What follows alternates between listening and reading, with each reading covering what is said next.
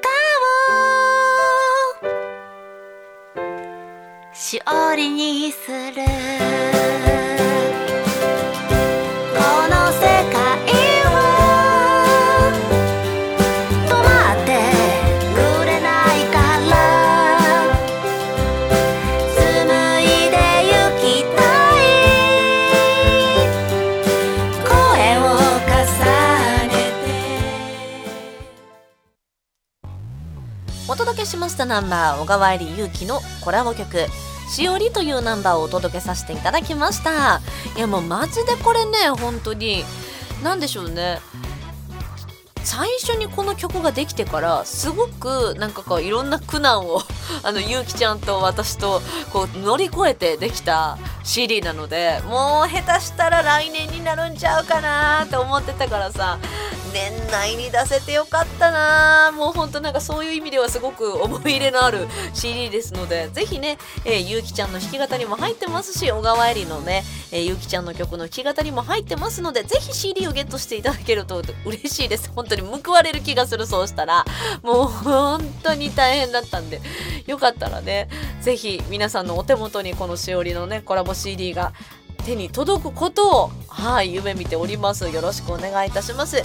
そして今日はですねラジオテーマがなんかなんとなくこう急に思いついたテーマなんですけどそうなんか特にこうなんかピンとくるその今日は何の日的なテーマがなかったんですよね。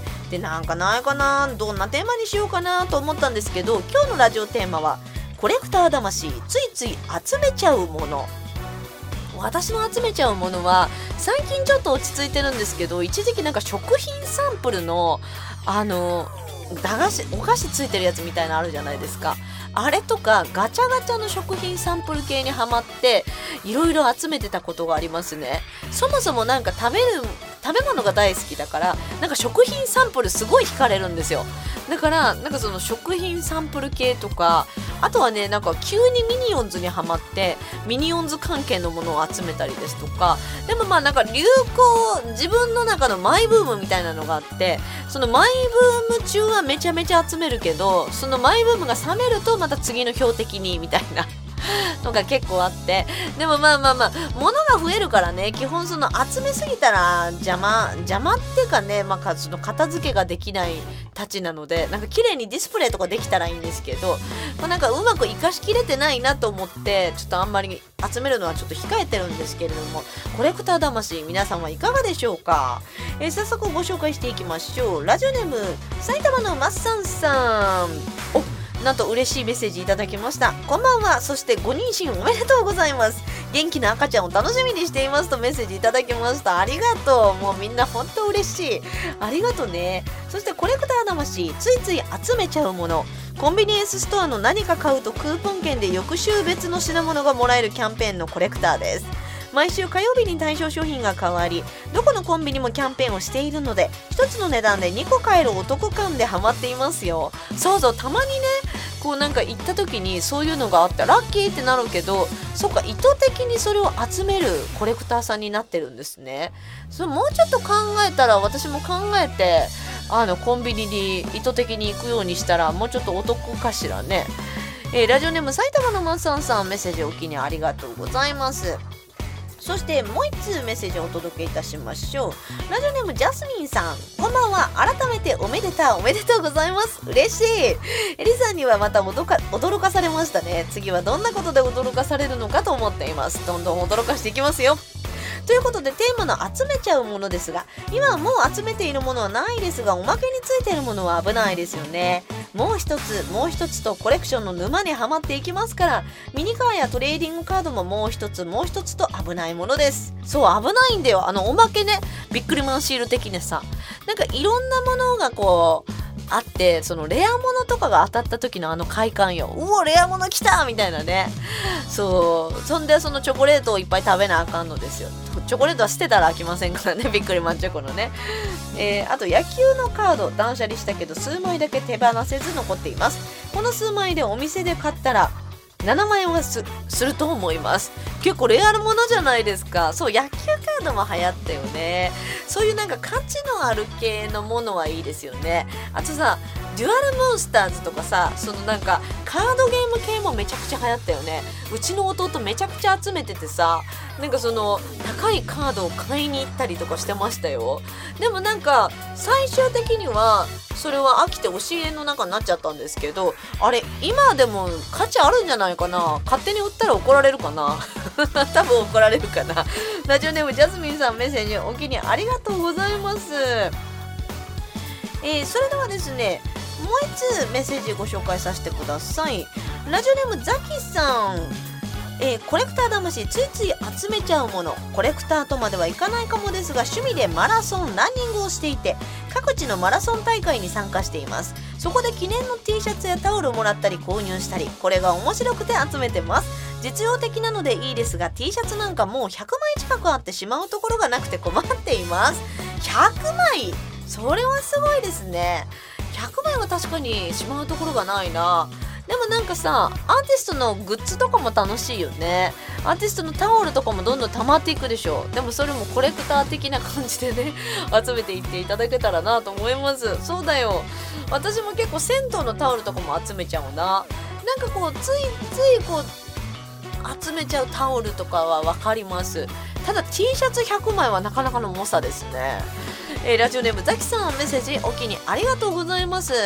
それでは今日のゲストなんですけれども今日のゲストは以前小川入りのイベントにも出てくださったことがあるピアノ弾き語りシンガーソングライター野崎ひかりちゃんが遊びに来てくださいました。それではゲストコーナー行きたいと思います。そうやって自分が悪かったかどうかさえもう全然わからなくなって。私だってさ私だってさ Today's guest 野坂ひかり。光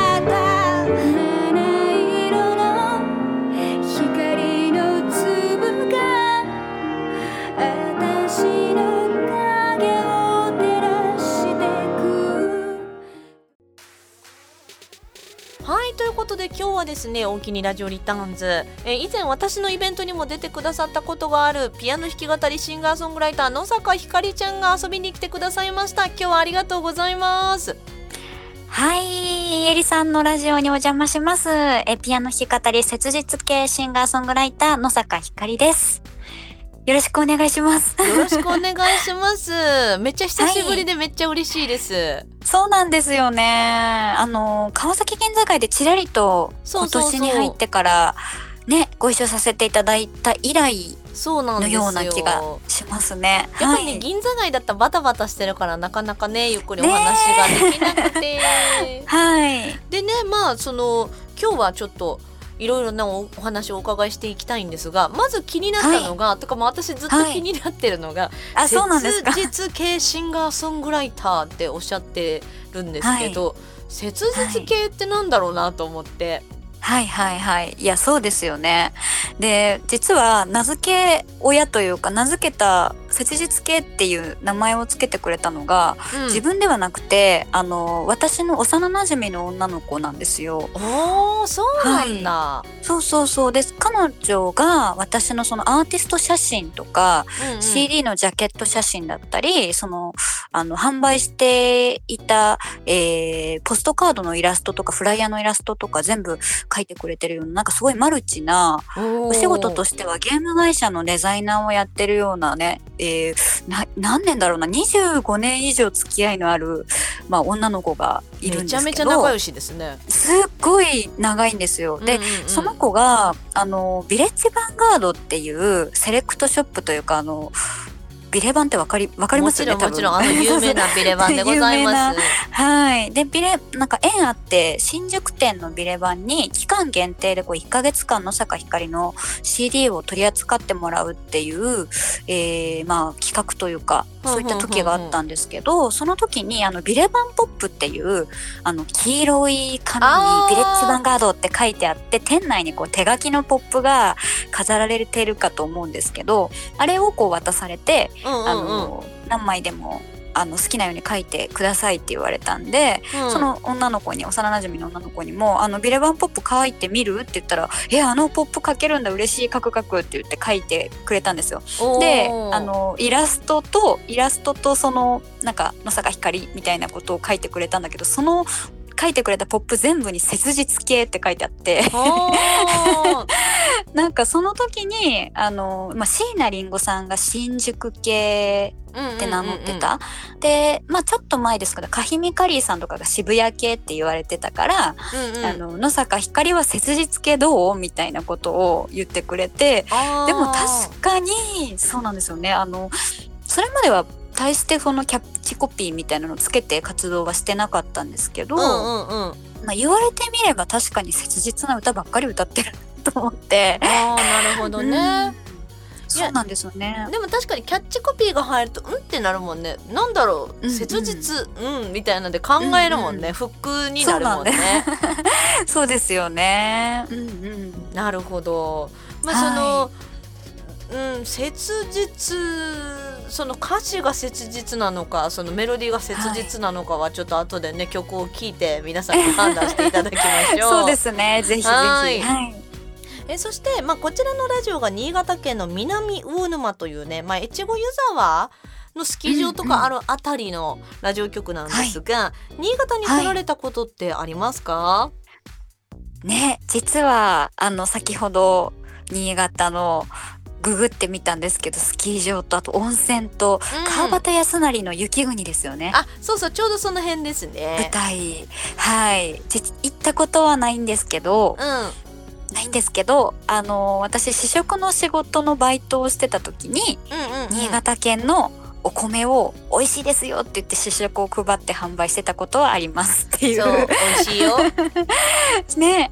今はねないんか試食販売あんまなくなったけれどもね、そうですね。コロナに入ってやっぱそういうの全然なくなりましたよね。そうだよねちょっと寂しいけどね、うんうんうん。そう。かじゃあそのお米美味しいイメージが お米美味しいイメージですね。なんかきっとそうのどかでなんか美味しいお米がお米が育つようなこうね土地なんだろうなっていう。なんかね寒暖差が激しいとあの美味しいお米が育つらしいですよ。なるほど。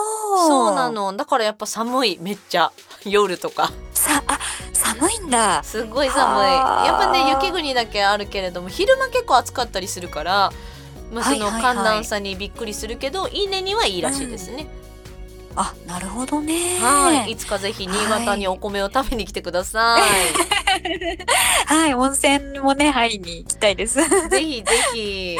はい。そしてねまああの音楽活動ねいろいろあの多岐にわたって今ラジオをされたりですとかいろいろされてらっしゃるようなんですが、はいはい。もともと音楽活動を始められたのはいつぐらいからなんですか？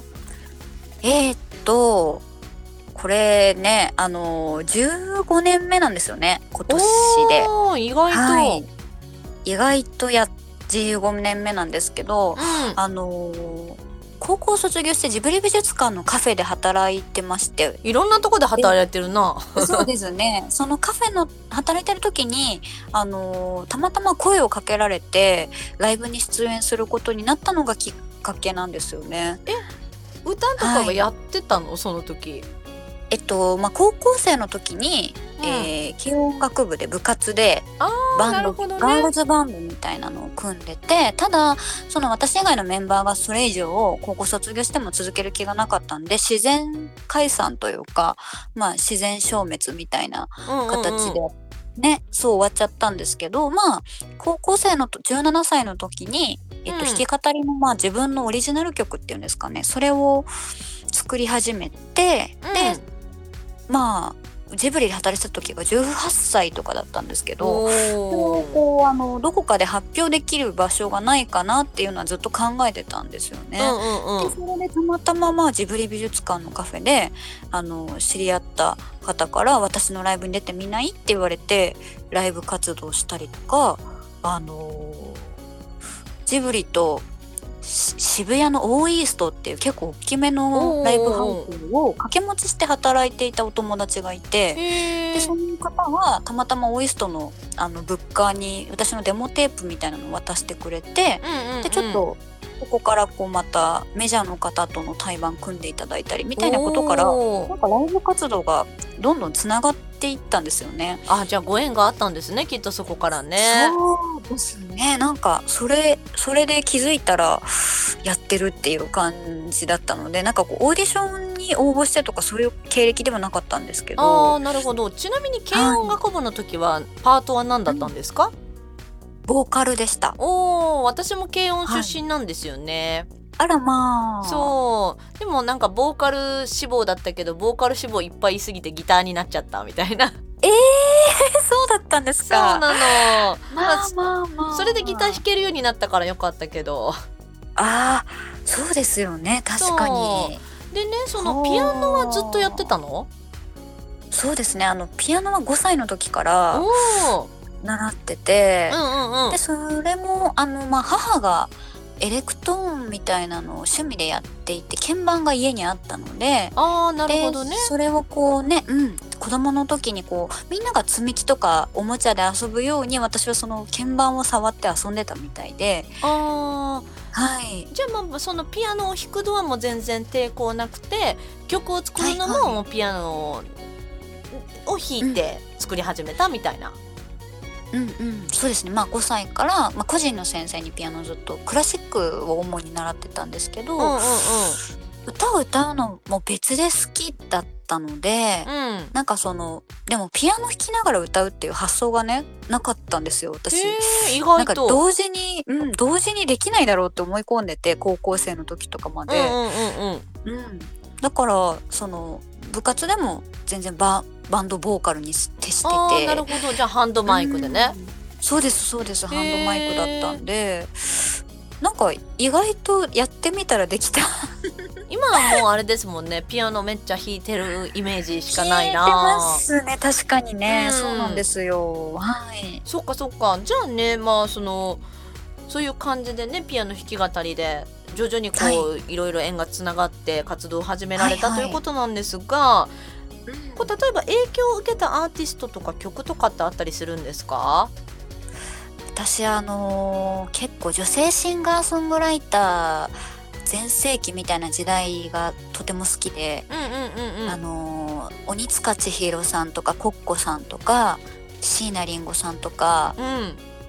ああいうちょっと暗い曲じゃないんですけど、うん。あのーね暗い曲がトップチャートを飾ってた時代みたいなのは本当に好きでしたね。あ確かにそうだよね。よく考えたらはい。暗い曲ばっかり、そうなんですよね。そうだよね、うん。今じゃ流行らないぐらい暗い。そうそうそうそう。そう今じゃ流行らないぐらい。あのねそうなんですよ。あの、まあ、浜崎あゆみからあの鬼塚千尋椎名林あ、まあ、浜崎あゆみ椎名林檎鬼塚千尋コッコみたいな感じでこう、まあねシンガー、まあ、浜崎あゆみは曲は作ってなかったですけど歌詞は全部自分で書いてるアーティストさんだったので、まあ、やっぱり結構暗い歌詞も多かったもんね、意外と暗いですよねああいう、んそうなんですよ。意。うんうん、で結構マイナー調なあのもう本当マイナーなコードで始まってマイナーなコードで終わるみたいなそういう曲も割とヒットしてたみたいな時代だったなって今考えると、うん、外そうだね。なんかその年々で多分その流行りってあるけど。ありますよね。あー確かにこの腐敗したって言ってるもんね鬼塚千尋もあの爆発して弾け飛んだとかね。そうそうそう。結構えぐいこと言ってるね今考えたらね。なんですよ。私も好きだったけどねその世代の曲は。普通にそうなんですよね。結構ねなんか内容歌詞の内容とか改めて聞くとびっくりするようななんかコッコのあの曲とかも なんかびっくりするようなこと言ってたりとか。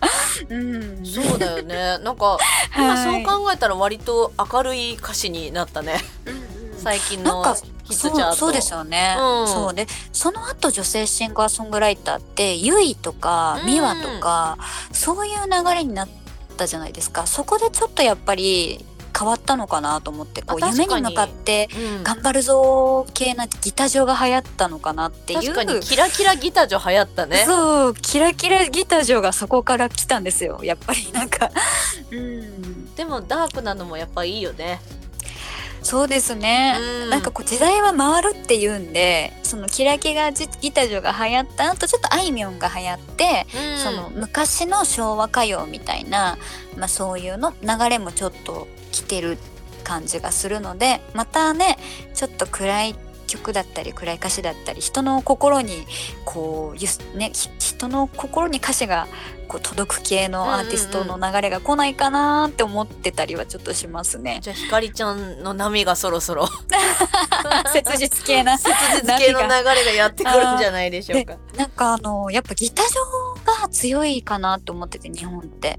あーでもあの最近トミーに前はなんかねあやうん。なんか綾香とかさピアノで歌うみたいな感じのそう。ねうん。多かったけど確かにはいはい。ここ最近ギター強めだね。ギター強めで、うん。でアンジェラ・アキさんがまああのメジャーシーンでねピアノを弾きながらっていう感じだったんですけどね。アメリカに行ってしまったので、あうん。そっかアメリカに行っちゃったんだ。そうなんですよ。だから今まああんまりこうメジャーシーンでピアノを弾きながら歌うみたいな人ってそんないないのかなみたいなうん。感じで、なちょやっぱピアノも好きだしだからねちょっとなんかピアノね日本ってヤマハがあるからやっぱりピアノ人口が多い国だと思うからそうだねクラシックやってる人も多いもんね。そうですよね、うん。なんかあのギタギター上もすごく素敵だと思うんですけど、うん。なんかピア上も流行らないかなとは思ってますね。じゃあちょっとそろそろピアジョが来るかもしれないということで、はい一曲ねここでひかりちゃんの曲を聴いてみたいんですけれども、ありがとうございます。えーはい1曲目の曲紹介お願いします。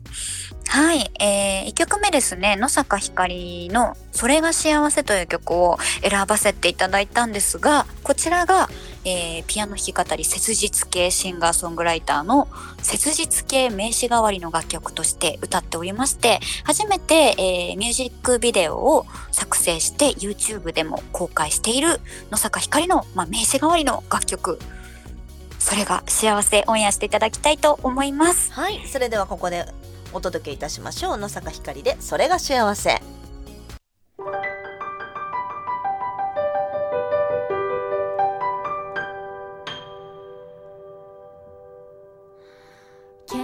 婚して子供産んで幸せになります。笑顔の絶えない家庭を作ります。取り立てて特別なことはないけれど家族が健康で元気ならそれでいいや。生活は平凡で何もない。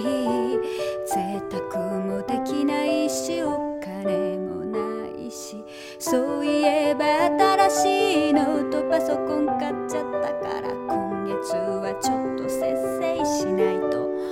やばいな。私は平凡な。私は平凡な。私は平凡な。普通の人生。私は平凡な。私は平凡な。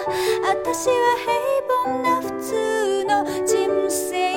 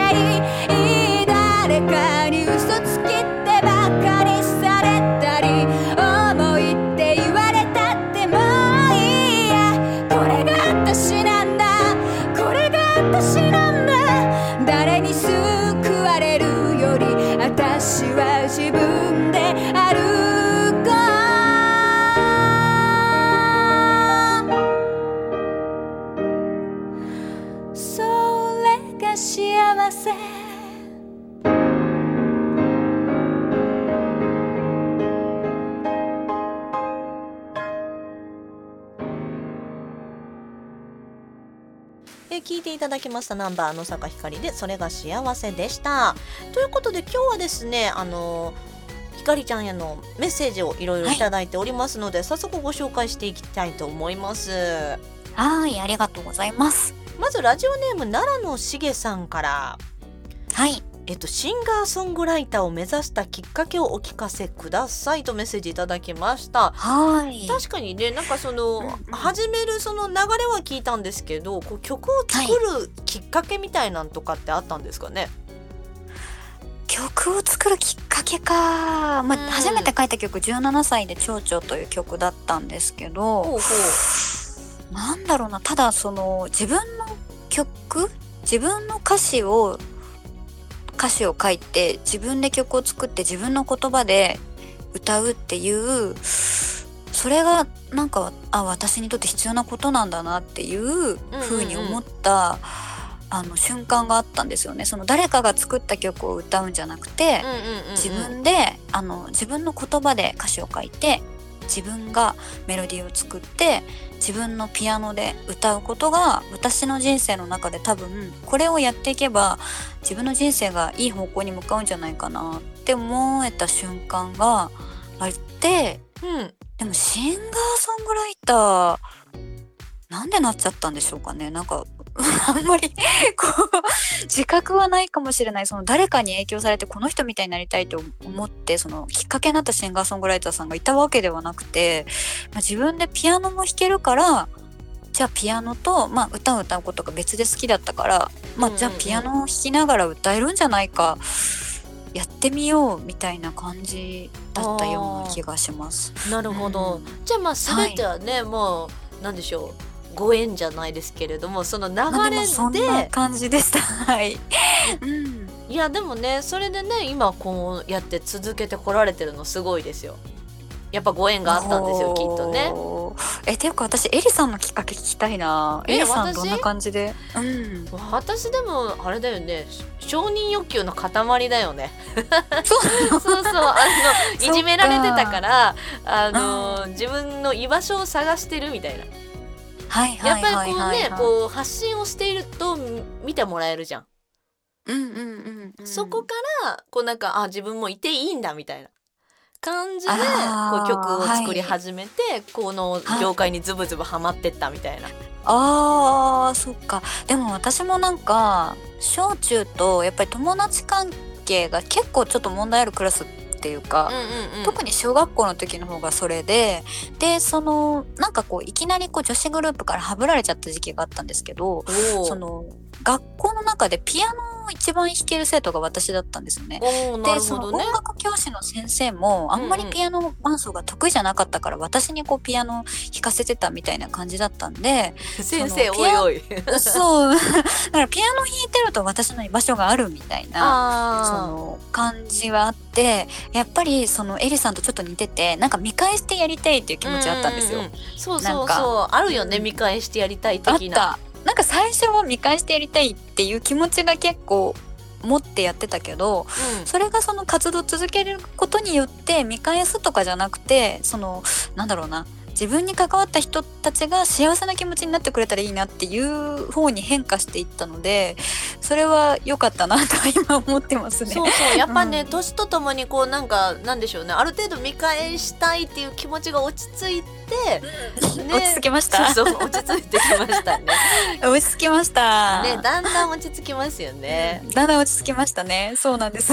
なのでねまああのここからはこう皆さんの幸せのためにそうなんですよ。二人も歌っていきますんで。でねそうそう。はいラジオネーム奈良のしげさんメッセージお気にありがとうございますありがとうございます。そしてもう一つラジオネームザキさんえっ、とひかりさんのご活躍陰ながら微笑ましく思い応援させてもらってます自分自身がいろいろと大変だった時ひかりさんの楽曲に出会ってその切実さがなんとなく自分に重なる部分があってそれからハマりまくってますとおお切実系ハマってるそうですね、ね でひかりさんに聞きたいこと。何をするにも最適な今のこの秋に何か新しいこと挑戦したいもしくはしていることって何かありますか、自分はちょっとほんの少しピアノを始めてますみたいなメッセージいただきまえ。した、えー。ねえ秋にか。始める。そうですね。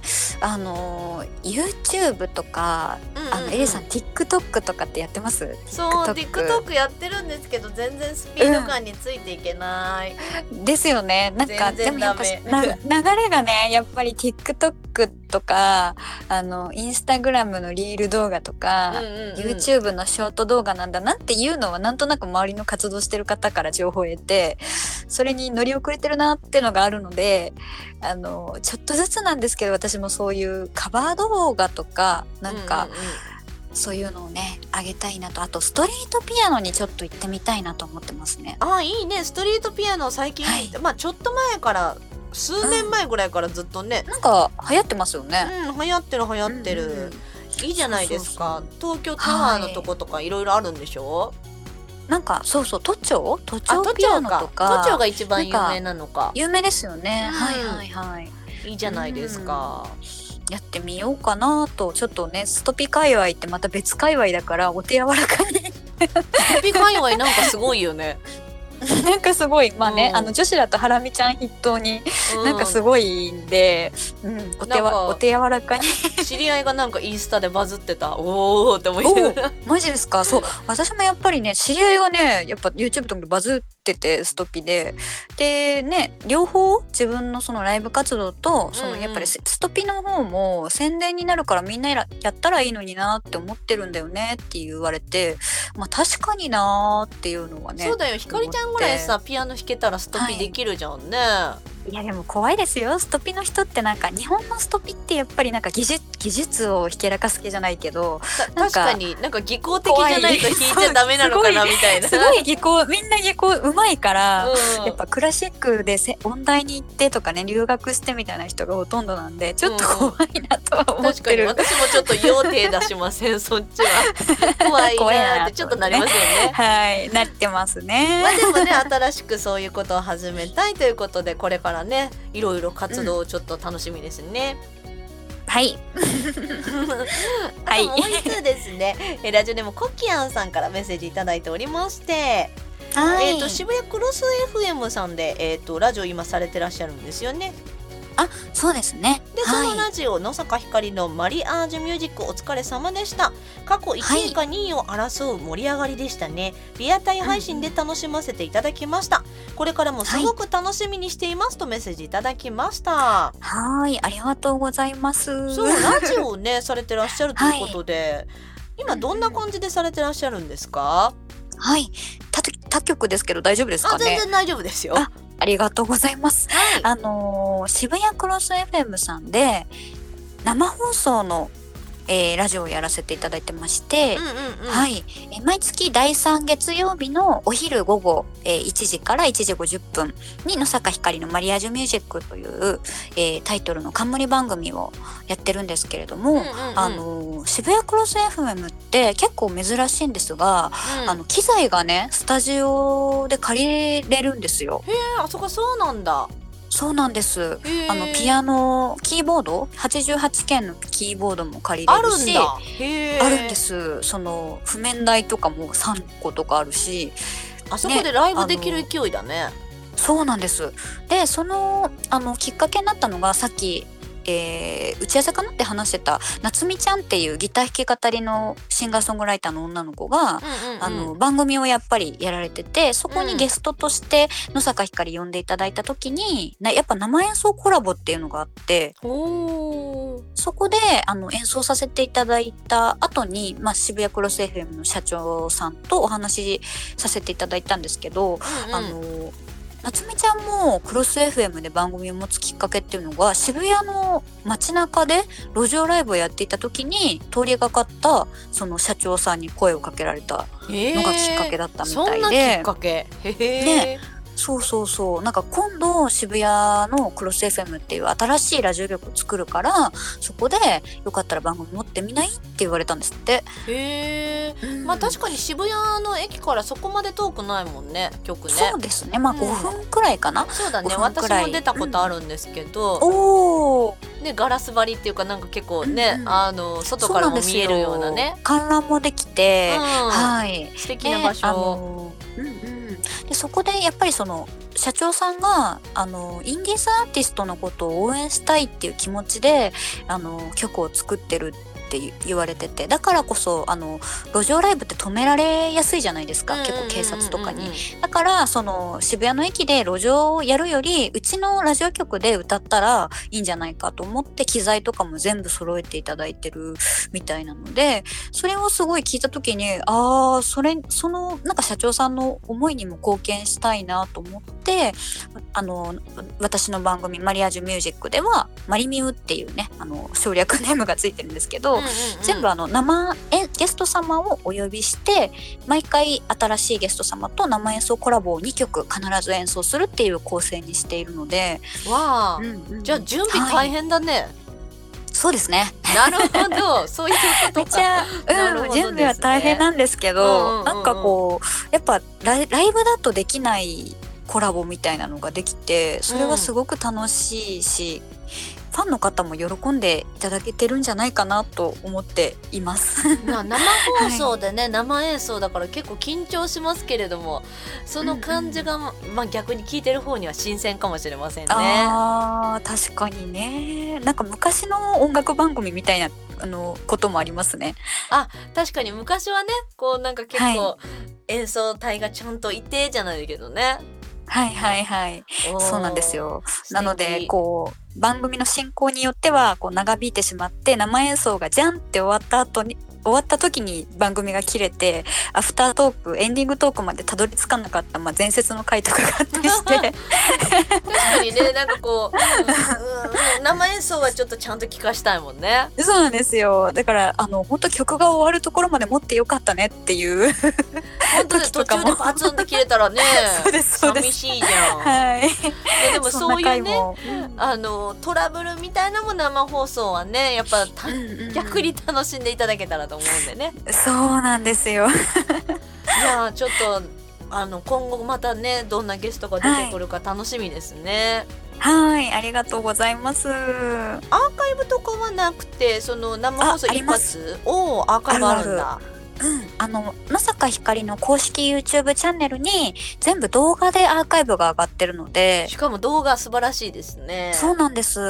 それもねやっぱりあの渋谷クロス FM のいいところというか、うんうんうん。全部映像付きであのラジオを配信されてるので、うん。その映像でも後ほど楽しんでいただけるというのがいいなと思ってその曲でやらせていただいてますね。ハイテクやな、さすが渋谷クロス FM。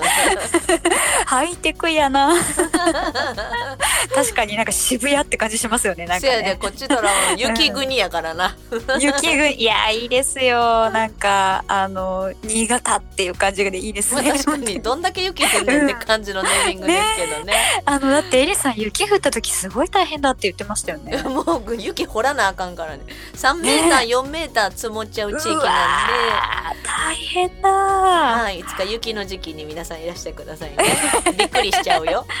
帰れないかもしれないね。帰れなくなっちゃう。はい。ということでね、まあ、ひかりちゃんも楽しいラジオ番組をされてるということで、皆さんぜひ聞いてみてくださいあ。りがとうございます。そして10月21日以降、ライブの告知等はありますか、はい。えっとですね、あのーちょっと大きいライブを来年の1月のお、22日、えっ、と、ワンニャンニャンの日曜日の夜に、わにゃんにゃん。えー、ワンニャンニャン なんですよ。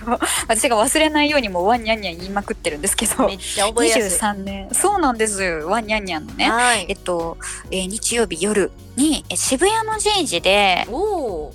はい、え野坂ひかり、のびのびになっていたサードアルバムのレコ発ワンマンをやりたいぞというですね、うん。えー ワンマンライブがあります。はい そうなんですよ。グランドピアノもありますからね、そこは。あ、ジージありますよね。そうです、そうです。はい。じゃあそこでね、新しいアルバムをゲットできるということですか、そうなんです。だからそれまでにちゃんと作んなきゃいけないので、ちょっと葉っぱかけないとと思ってます。あ、まだ、あ、そっか。今、n o ね。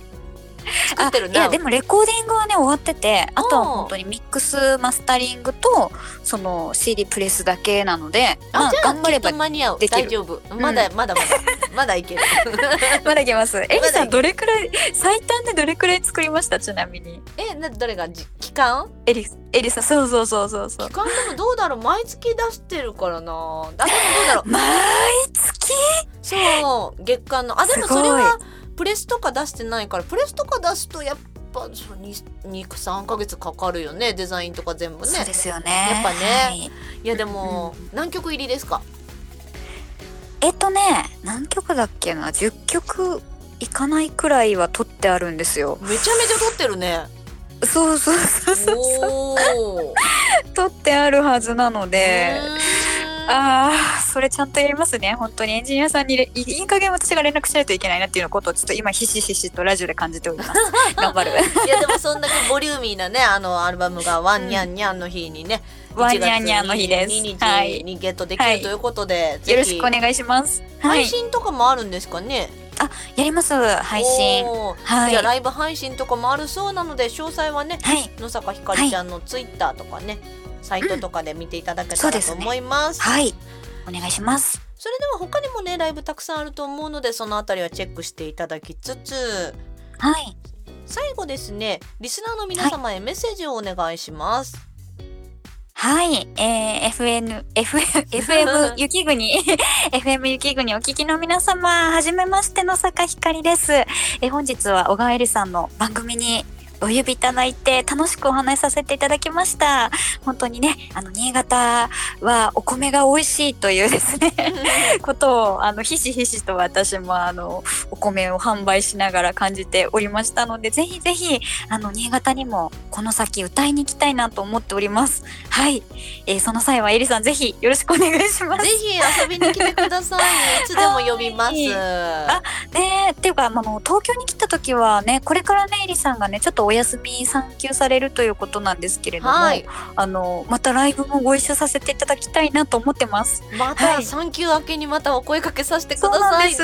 私。も、私もぜひお、それこそジェイジとかでね、一緒にスリーマンとかやりたいなってずっと思ってたので、めっちゃやりたい。いつでも、あの復活後はお声かけください。はい、ぜひぜひよろしくお願いします。ありがとうございます。それでは最後の楽曲ですね。二、曲目の楽曲の曲紹介お願いします。はい、えー、2曲目に選んだ楽曲は野坂ひかりのあの鉄板バラードといいますか観覧車のてっぺんでという曲を、えーセレクトしたんですが、はい。えー何度も友達のあの結婚式で歌ってきたような曲で、はい、えー誰かと一緒に生きていくその人生の幸せということをまあテーマとして歌った曲なのかなという気持ちがありまして、エリさんのご解任へのねあのおめでとうの気持ちを込めてお送りさせていただけたらなと思います。なんと、はありがとうございます。い、本当におめでとうございます、エリさん。嬉しい、ありがとう。ねまたお会いできる日を楽しみにしております。私も楽しみにしてますので、お体お大事に本当に無理せずお過ごしください。はい今日はありがとうございました。こちらこそ本当に楽しく、もうすごいあっという間の1時間でした。はい、すもう結構いっぱい喋っちゃった。ありがとうございます。ありがとうございます。はい、それでは最後のナンバーの坂ひかりちゃんの観覧車のてっぺんでお届けさせていただきましょう。今日はゲストで来てくださってありがとうございました。ありがとうございました。野坂ひかりでした。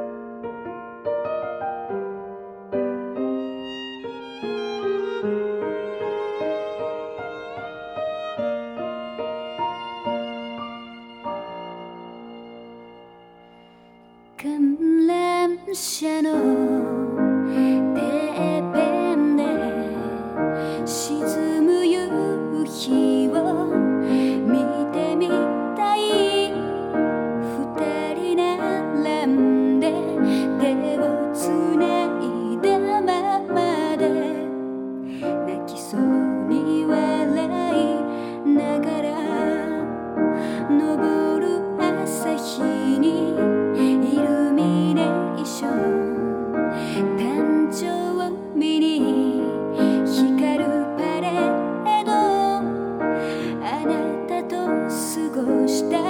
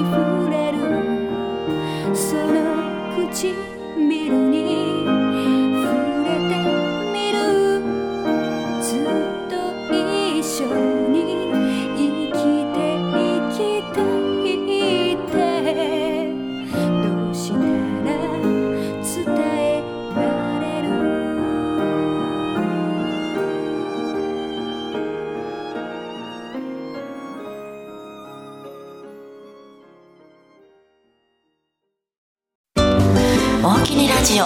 リターンズ。さあお届けしております小川入りの大きにラジオリターンズ。お相手はシンガーソングライターの漢字の小川にカタカナの入りで小川入りがお届けしております。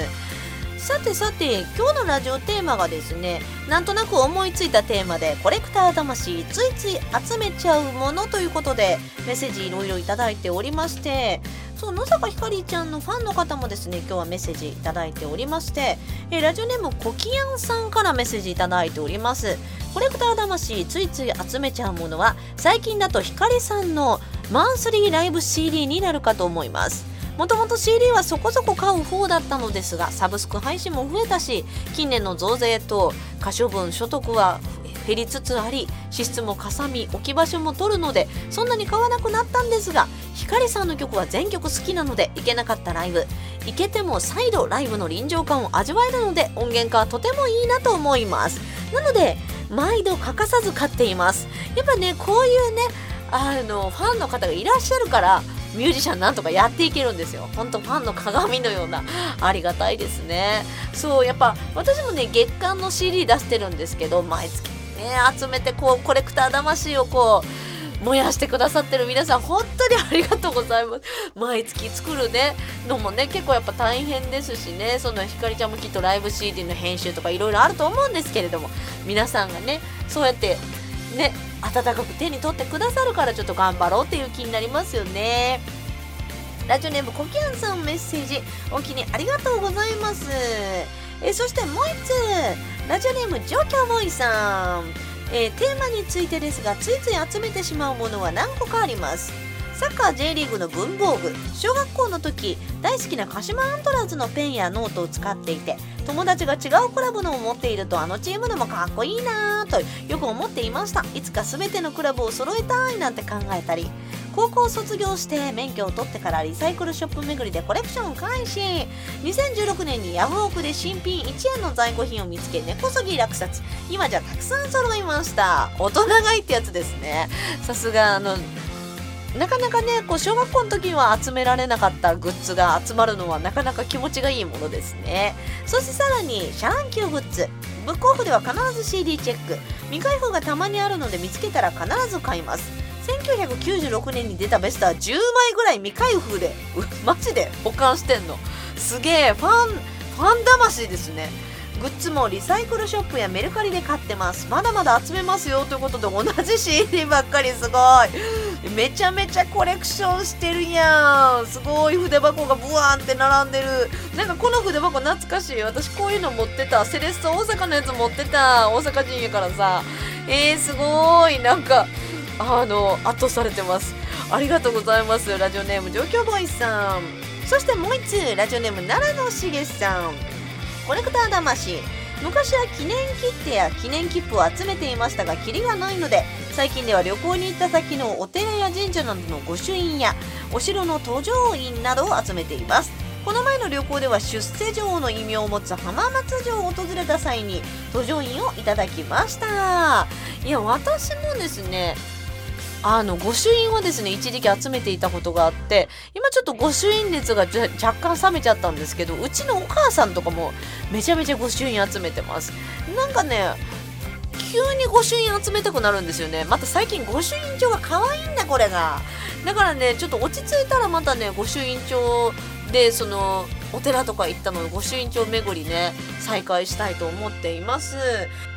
今日のラジオテーマコレクター魂。皆さんいろいろ素敵なメッセージをお気にありがとうございました。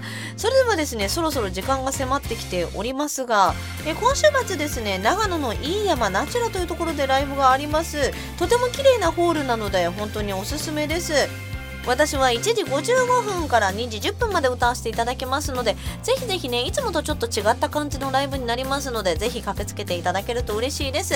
その他詳細は漢字の小川にカタカナの入りで小川入りの TwitterFacebook ホームページご覧ください。ということでいよいよ時間がなくなってまいりました、えー来週もこの時間元気にお耳にかかりましょう。小川入りの大きにラジオリターンズでした。ほんまに皆さん大きにありがとうございます。皆さんいい夢見てくださいね。おやすみなさい。